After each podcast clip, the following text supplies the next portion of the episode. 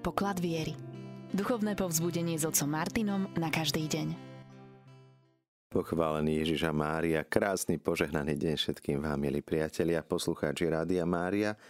Dnes v našej pravidelnej relácii Poklad viery máme pre vás pripravené zamyslenie nad katechézou svätého Otca. Tak sa teraz spoločne zamyslíme nad tým, čo nám Svätý Otec prináša ako siedmu časť cyklu katechéz o rozlišovaní dnes budeme rozprávať viac o duchovnej neúteche. Nebeský oče, prosíme ťa o stíšenie srdca, aby sme rozpoznali, čo nám prináša v živote potešenie, radosť a naopak, čo nás uvrhuje do neútechy. Aby sme si uvedomili, ako, kde a s čím dnes zápasí naše srdce. Biblickým úvodom ku katechéze boli slová knihy Sirachovho syna. Synu, ak ideš slúžiť Bohu, stoj pevne v spravodlivosti a bázni a priprav sa na skúšku. Uponíš si srdce a vytrvaj. Neznepokojuj sa, keď ti príde čas pohromy. Príjmi všetko, čo ťa zastihne – Vytrvaj bolesti, maj trpezlivosť, ak ťa niečo súžuje. Lebo zlato a striebro čistia ohňom a Bohu milých ľudí v peci utrpenia. Drahí bratia a sestry, milí poslucháči Rádia Mária, toto je téma, ktorá je veľmi podstatnou súčasťou nášho duchovného života. Ako zmálo sme pripravení na to, aby sme znášali nepríjemnosti. Priznajme sa, že často mávame takú predstavu aj v duchovnom živote, že keď začneme, všetko je také krásne, rúžové, nádherné, voňavé, čisté, že si myslíme, že to také vytrvá. A prichádzajú prvé trnia, prichádzajú prvé zranenia, bolesti, nepochopenia a zrazu zostávame taký akýsi vyšokovaný, vykolajený, ako je to možné, ako ten dobrý Boh, ktorého sme spoznali, môže na nás dopúšťať takéto čosi. Sirachovec pozbudzuje svojho syna, aby sa pripravil na skúšku. V poníženosti, v pokore srdca, vytrvať, neznepokojovať sa ani v časoch pohromy. Ako je to so zlatom a striebrom, môžeme ich umyť. Zvonku vyčistiť, vyleštiť, ale ak je vnútri akási smietka, tak voda nám nepomôže. Zlato sa čistí ohňom. Tá špina vypláva v ohni na povrch a môžeme oddeliť to, čo je zlaté, od toho, čo zlatom nie je. V duchovnom živote potom nejde o nejaké kozmetické vonkajšie úpravy, len o to obmytie vodou. To je jeden krst, ktorý nás umil od hriechov. Je však potrebný krst ohňom. Ten, ktorý očistí naše vnútro. Duchovné rozlišovanie, ako sme ho videli v predchádzajúcich katechézach, nie je v prvom rade iba čisto nejakou logickou procedúrou, niečím, čo prechádza našou hlavou. Týka sa skutkov. Činy majú aj citový, afektívny podtón, ktorý treba rozpoznať. Boh hovorí nielen k rozumu, ale aj k srdcu. Môžeme prejsť z prvému aktívnemu, afektívnemu spôsobu predmetu rozlišovania, ktorým je duchovná neutecha. O čo tam vlastne ide? Duchovnú neutechu svätý Ignác Loyoli vo svojich duchovných cvičeniach definuje nasledovne. Temnota duše, vnútorný nepokoj, náchylnosť k nízkym a pozemským veciam, nepokoj z rôznych pobúrení a pokúšení, podnecujúci k nedôvere, bez nádeje, bez lásky. Duša sa úplne cíti ťažkopádnou, vlažnou, smutnou a akoby odlúčenou od svojho stvoriteľa a pána. Myslím si, že asi každý z nás niečo podobné zakúsil. Predpokladám, že každý z nás si niečím podobným prešiel v živote. Ako máme čítať túto duchovnú neutechu? Čo vlastne nám chce Boh povedať prostredníctvom tejto neutechy? My by sme sa aj chceli urýchlenie čo najskôr zbaviť. Riskujeme však tým, že nám vlastne nezanechá niečo pozitívne, premárnime ju. Nikto z nás asi netúži po neúteche. Nikto z nás nechce byť smutný, nešťastný. To je pravda. Všetci by sme túžili mať život vždy radostný, veselý, naplnený. Predsa však, okrem toho, že sa to nedá, pretože to nie je prirodzené, nebolo by to pre nás ani vhodné. V skutočnosti zmena života zameraného na neresť môže začínať od stavu smútku. Je to nepokojné svedomie, ktoré nás hryzie. Pripomína nám horkými výčitkami to, čo sme spôsobili. Význam slova hryzenie je veľmi pekné. Ten význam tohto slova výčitka svedomia, všetci ho poznáme. Hryzenie, doslova je to svedomie, ktoré hryzie, nedá nám pokoja. Talianský spisovateľ Alexander Manzoni v knihe Snúbenci nádherne opísal výčitky svedomia ako pozitívnu príležitosť možnosť, ako zmeniť svoj život. Ide o slávny dialog medzi kardinálom Federíkom Boromeom a nemenovaným. Ten po strašnej prebdenej noci pristúpi zničený pred kardinála a ten ho osloví prekvapujúcimi slovami. Vy máte pre mňa dobrú správu a nechávate ma v torkej nedočkavosti. Dobrú správu? Ja? Hovorí dotyčný. Mám peklo v srdci. Povedzte mi, ak to viete, aká dobrá správa to je.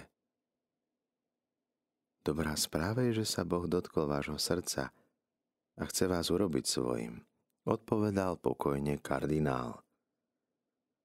Boh sa dotýka nášho srdca a my v ňom niečo cítime. Niekedy to môže byť smutok, sklamanie, výčitky, a to je pozvanie, aby sme sa vydali na cestu. Boží človek si vie v hĺbke srdca všimnúť, čo ním hýbe. A tak je dôležité naučiť sa čítať smútok. Všetci vieme, čo je smútok, všetci. Vieme mu však aj porozumieť. Vieme pochopiť, čo pre nás znamená tento dnešný smútok. V súčasnosti smútok skôr chápeme negatívne ako nejaké zlo, ktorému treba za každú cenu uniknúť. Naopak, môže byť pre nás nenahraditeľným životným budíkom, ktorý nás pozýva, aby sme objavovali bohatšie a plodnejšie panorámy, ktoré pomíňavý chvat, rýchlosť a únik neumožňujú. Svetý Tomáš opisuje smútok ako bolesť duše. Podobne ako nervy v tele. Tak smútok prebudza našu pozornosť na možné nebezpečenstvo alebo napríklad na zanedbané dobro. Preto je nevyhnutný pre naše zdravie. Prečo? Pretože nás chráni, aby sme si neublížili. Sebe alebo iným. Bolo by oveľa vážnejšie a nebezpečnejšie neuvedomovať si tento pocit a nenapredovať. Smútok môže byť pre nás semaforom. Zastav, stoj. Je tu červená. Zastav sa. Naopak pre niekoho, kto túži konať dobro, je smútok prekážkou, ktorou nás pokušiteľ chce znechotiť. Vtedy treba konať presne naopak proti tomu, čo sa nám núka – odhodlanie pokračovať v tom, čo sme si predsa vzali. My sme to už spomínali v minulosti, ale môžeme si pripomenúť svätého Ignáca, ktorý upozorní na to, že je dôležité rozlišovať a vedieť, akom som stave. Som na ceste k Bohu, očistený a vtedy prichádza smútok do duše od nepriateľa, ktorý nás chce zastaviť. Naopak, ak sa od Boha vzdialujeme, ak sme v stave hriechu, tak vtedy Duch Svetý prichádza s určitými napomenutiami, výčitkami, pochybnosťami. A tak zrazu zdá sa, ako keby Duch Svetý spôsoboval nepríjemné pocity. Je to len preto, aby nás vrátil na správnu cestu. Čiže v prvom rade poznať, kde sme, akým smerom kráčame. A potom dokážeme rozlíšiť, aký je zdroj našej duchovnej neutechy. Pomyslíme si na prácu, štúdiu, modlitbu, prijatý záväzok. Keby sme ich zanechali len čo pocítime nudu alebo smútok, tak by sme asi nikdy v živote nič nedokončili. Toto je v duchovnom živote aj bežná skúsenosť. Cesta smerom k dobru, ako nám to pripomína Evangelium. Cesta, ktorá je úzka, ktorá si vyžaduje stúpanie do kopca, vyžaduje si zápas, aj víťazstvo nad sebou samými. Pokoriť nie druhého, ale pokoriť samého seba. Zvíťaziť nad sebou. Začneme sa modliť, alebo sa pustíme do dobrého diela, a práve vtedy nám prichádzajú na mysel veci, ktoré sú ešte naliehavejšie, aby sme ich urobili. Aby sme sa nepomodlili a nevykonali tieto dobré veci. Túto skúsenosť máme všetci. Nedávno som zľadol také video, jeden kondičný tréner tam rozprával o tom, že si myslíme často, že nemáme čas na veci a tak sa pýta, koľko času strávite denne pozeraním do telefónu a hľadením do správ, ktoré sú pre vás úplne nezaujímavé a zbytočné, aj keď sa vám to zdá byť zaujímavé riešiť život iných ľudí, ale všetko vás to odvádza od toho, aby ste robili to, čo vám skutočne pomôže, čo má zmysel pre váš život. A tak som si uvedomil, že aj ja v tej chvíli vlastne blúdim a strácam sa vo virtuálnom svete, ale bolo to dobré pripomenutie, aby sme si uvedomili, že toto nie je to, čo chceme. Pre tých, ktorí chcú slúžiť Bohu, je dôležité, aby sa nenechali zviesť neútechou. Nie, nechce sa mi, toto je utupné. Na takéto slova treba si dať pozor. Žiaľ, niektorí sa rozhodnú zanechať život modlitby alebo rozhodnutie, ktoré urobili. Niekedy sú to celoživotné rozhodnutia, s ktorými zápasíme, manželská vernosť, reholný život. Prichádza neutecha. Bez toho, aby sme sa najprv za, zastavili a zvážili tento duševný stav, najmä bez pomoci nejakého sprievodcu, ktorý sa zvonku pozrie na to, v čom spočíva naša neutecha. Múdre pravidlo duchovného života nám hovorí, aby sme nerobili zmeny, keď sme v neúteche. Teda v neúteche nekonať najmenej vážne životné rozhodnutia. Svetý Otec teraz spomenul tiež je také príslovie, ak si v brode, nemeň koňa. Nerobiť zmenu vtedy, keď sa nachádzame na neistej pôde, na nejakom mieste, kde skutočne môže to spôsobiť to, že znehodnotíme celý svoj život. To, či sme sa dobre rozhodli alebo nie, ukáže až čas. Nezávisí tá naša budúcnosť od toho, ako sa teraz cítime. Spomeňme si napríklad, keď začneme cvičiť, už som to teda spomenul, a počase prichádza tá negatívna nálada, svalovica, svalová horúčka, nechce sa nám, sme unavení, vyčerpaní, telo sa búri, a tak sa rozhodneme prestať. Pretože nám to cvičenie zrazu neprináša nejaké pozitívne nálady, potešenie, radosť. A to je práve čas, kedy treba vytrvať a pokračovať a namiesto toho to vzdávame. Tak ako je to s cvičením, tak je to aj s rozhodnutím napríklad zmeniť životosprávu, schudnúť a tak ďalej. Je to aj po tom manželstve, kňastve, že práve vtedy, keď najviac by sme mali zabrať, tak my to najviac vzdávame. Je pozorúhodné všimnúť si v Evangeliu, že Ježiš odvracia pokušenia s postojom pevnej rozhodnosti. Prichádzajú k nemu situácie skúšok z rôznych strán. Ale vždy, keď mu nájdu túto pevnú odhodlanú vôľu plniť otcovú vôľu, ustúpia, prestanú mu prekážať v ceste. V duchovnom živote je skúška dôležitým momentom. Sveté písmo nám to výslovne pripomína a hovorí takto. Počuli sme to u Sirachovca. Ak sa chystá slúžiť pánovi, priprav sa na skúšku. Počítaj s tým, že budeš vyskúšaný. Ak chceš ísť správnou cestou, buď pripravený. Tam, kde nie sú prekážky, tam cesta nevedie. Budú prekážky, budú pokušenia, budú chvíle smútku. Niekedy skutočne tým rozlišovaním je istou ťažšou cestou, pretože tá úšia cesta, strmejšia býva tou Božou cestou, ale opäť som sa s tým stretol pri niektorých rozlišovaniach niektorých ľudí, že to, čo som si ja myslel, že pre toho človeka ťažšie a náročnejšie, tak on to videl celkom inak. Skúška to je ako keď profesor skúša študenta. Ak vidí, že ovláda tie podstatné body predmetu, tak už nejde ďalej, nepokračuje, nedobiedza. Skúška je zložená. Ale touto skúškou je potrebné prejsť. Ak vieme dostať cez opustenosť a neutechu, s otvorenosťou a uvedomelo, môžeme odtiaľ výjsť posilnení z ľudského aj duchovného hľadiska. Žiadna skúška nie je na naše sily. Žiadna skúška nebude väčšia, než ktorú dokážeme zvládnuť. Neutekajme z tých skúšok. Všímajme si, čo konkrétne táto skúška znamená. Čo teraz znamená, že som momentálne smutný? Prečo som smutný? Čo znamená to, že v tejto chvíli sa nachádzam v neúteche? Prečo sa neviem posunúť ďalej? Svetý Pavol nám pripomína, že nikto nie je skúšaný na svoje sily. Svetý František to hovoril tak ešte úsmevnejšie, pán Boh vie, koľko môže naložiť na svojho oslíka.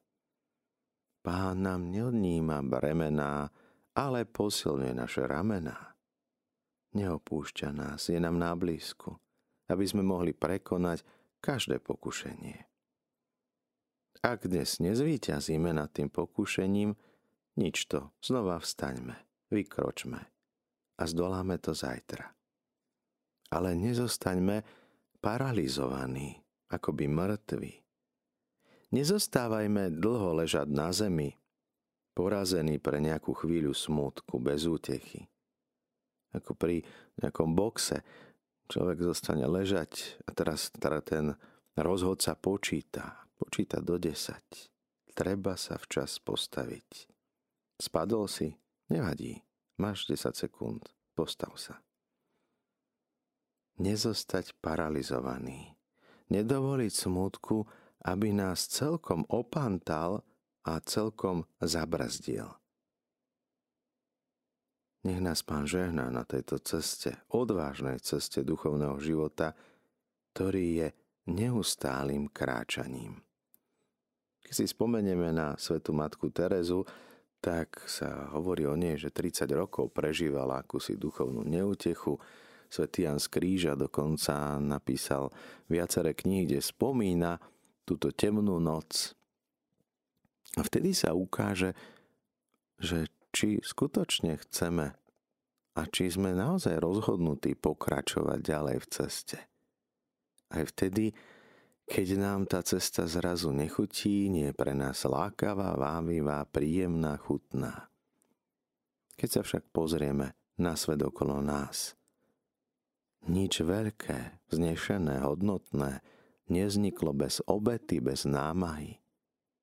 Námaha je už Ježišom vykúpená.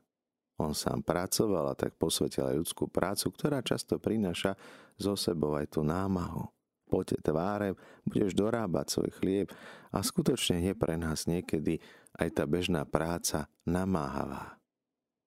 Spomeňme si však na tie výsledky, keď sa pozrieme na výsledok svojej práce, tak s potešením, s radosťou môžeme konštatovať, že sme to dokázali. Napriek tomu, že tie naše pocity neboli pritom nejaké dokonalé alebo príjemné. Ono to platí aj pri slovách. Príjemné slova nebývajú pravdivé a tie pravdivé slova často nebývajú príjemné. A tak naučme sa v živote rozlišovať duchovnú útechu, duchovnú neutechu. V čase útechy načerpajme. Je to ako keby sme kráčali po púšti, prídeme k nejakej oáze, nájdeme studničku, je tam plno ovocia, krásna zeleň, čistý vzduch, ale tá studnička to nie je čas, priestor, miesto, kde sa máme zastaviť a zostať.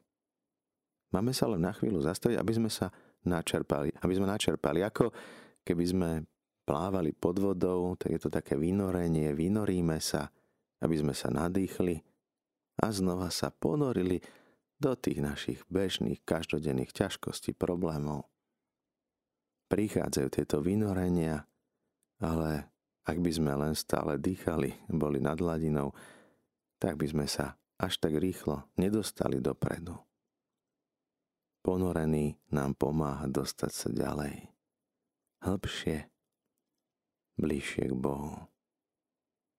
Tak, bratia a sestry, milí poslucháči Rádia Mária, kde sme sa spolu so Svetým Otcom zamýšľali nad neútechou.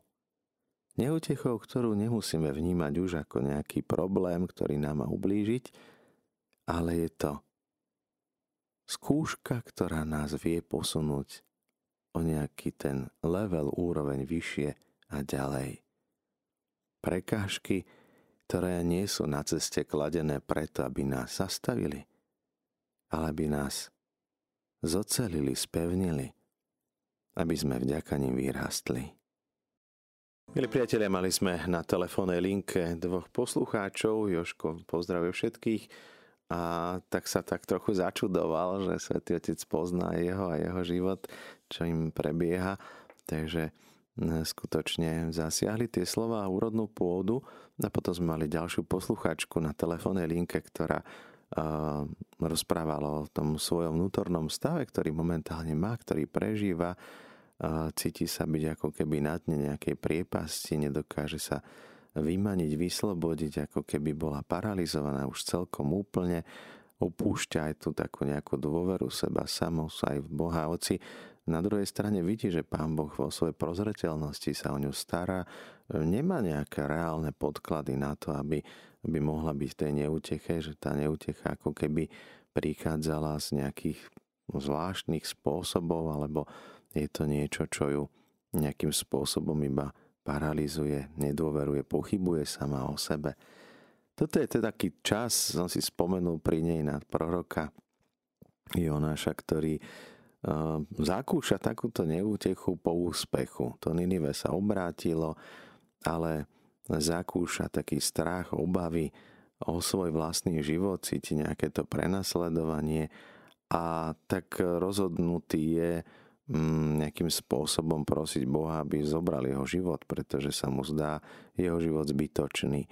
To je to také zaujímavé, že niekedy po nejakom veľkom duchovnom úspechu môže prísť do nášho života takáto neutecha, sklamanie, cítime sa byť možno, že aj nehodný niekedy, alebo zbytočný, hoci tie skutky ukazujú presný opak, ale tie pocity nás dávajú dolu. Boh mu vtedy hovorí, aby sa a Eliášovi hovorí, keď má problém s Jezabel, ktorá ho prenasledovala, že sáň vezmi jedz, má je pre teba dlhá cesta. Teda nezabudnúť ani na tie fyzické potreby, naje sa prijať pokrm a ísť ďalej. Prorok cíti, že je ako keby sám opustený, ako keby bol jediný na svete, ktorému záleží na Bohu a nikto iný.